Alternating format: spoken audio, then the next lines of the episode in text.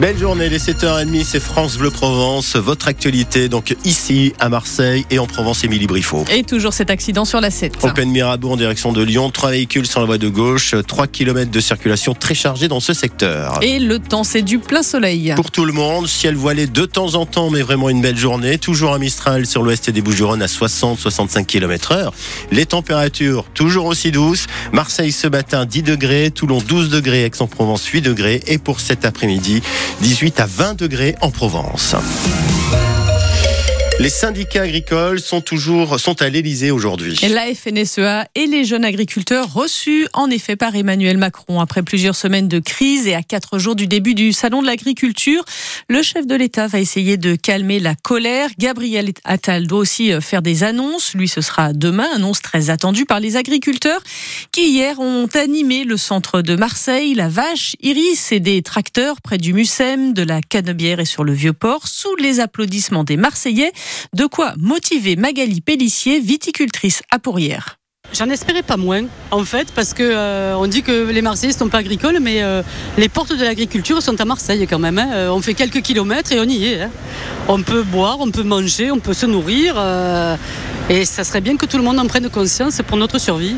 La détermination, elle est jusqu'à quand? J'en sais rien du tout. Je pense qu'il faut rien lâcher. Obtenir euh, les revendications que les agriculteurs portent. Tout ce qui a été placé avec euh, l'Europe, quoi, le Mercosur et tous ces trucs euh, où on est interdit de produire avec des normes qui sont de plus en plus difficiles et que finalement que les Français respectent. Quoi. Les autres, on ne les respecte pas.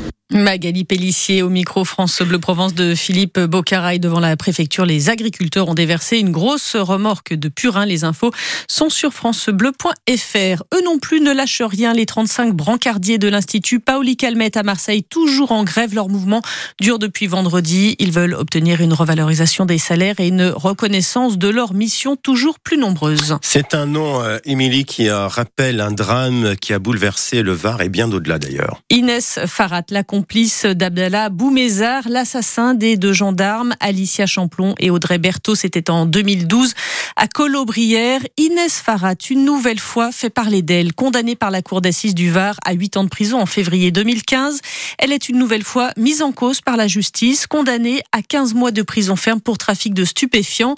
Et elle est donc de retour derrière les barreaux, Christelle Marquez. Depuis sa première sortie de prison, moins de deux ans après sa condamnation, Inès Farhat n'aura que très peu profité de sa fille, issue de son union avec Boumezard avant le drame de Colobrières. Elle a dû de nouveau rendre des comptes en décembre 2021 pour sa participation à un trafic de stupéfiants qui lui a valu sept mois de prison ferme.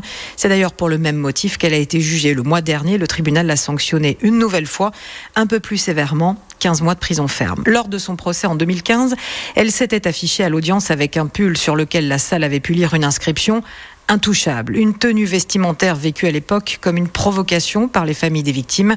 J'imagine aujourd'hui leur incompréhension et leur colère, témoigne maître Virginie Pain, avocate des familles d'Alicia et Audrey. Et pour parler de cette affaire dans une dizaine de minutes, Jean-François Charin, ancien gendarme et auteur du livre Le deuil impossible aux éditions La Voix du gendarme, est notre invité. Et si Gassin devenait le village préféré des Français, ce petit village perché du golfe de Saint-Tropez a été choisi pour représenter notre région dans le concours de France 3.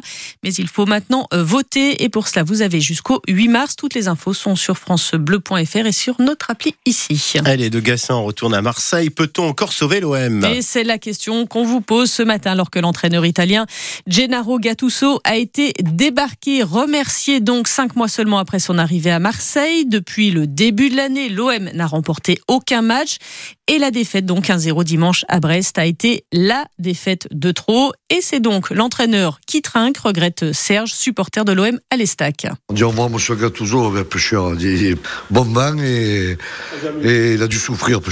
Moi, je ne mets pas la faute sur lui c'est pas un super. Quand tu entraînes à 22 bras, il faut tirer sur la direction, hein, c'est tout. Hein. Tellement je suis dégoûté. As une équipe qui tient la route l'année passée, tu finis troisième du championnat, ils disent que toute l'équipe. De toute façon, ça a commencé à partir de Madanda. Hein. C'est la statue de l'OM. Tu fais partir Payet derrière. Tous les gens qui, quittaient à fond, Guindouzi, tout ça, il les fait partir. Il te reste quoi à la fin? Il te reste des cacahuètes. Tu fais ce que tu veux peu avec des cacahuètes. Hein. Dit prends le même chemin que Gattuso. Une équipe de, de cacahuètes, on, on s'en lasse pas. Hein. Serge, rencontré par euh, Christophe Van Ven, et maintenant pour remplacer Gattuso, eh bien on attend Jean-Louis Gasset, 70 ans. Il a longtemps été l'adjoint de Laurent Blanc à Bordeaux ou à Paris. Il a aussi entraîné Montpellier, Saint-Étienne et Bordeaux avant de devenir le sélectionneur de la Côte d'Ivoire. Et c'est donc lui qui devrait être sur le banc jeudi pour le match retour d'Europa League au Vélodrome. Et dites-nous de votre côté euh, ce matin si le départ de Gattuso que, est la solution en tout cas hein, à la crise à l'OM. Euh, Est-ce que ça va suffire selon vous? 04 42 38 08 08 pour nous dire ce cœur de l'actu après le journal de 8 heures. Avis aux courageux, est-ce qu'il y en a autour de cette table? Oui, Oui. bien sûr. Oui, il y en a. Voilà. le Marseille Quelle spontanéité, Cassis. David. Ouais.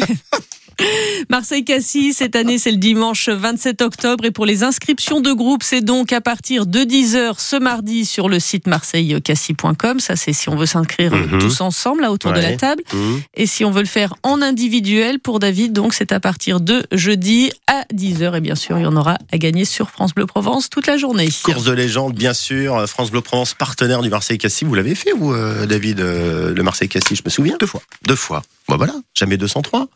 Allez, c'est c'est noté, c'est inscrit. Voilà. 7h36.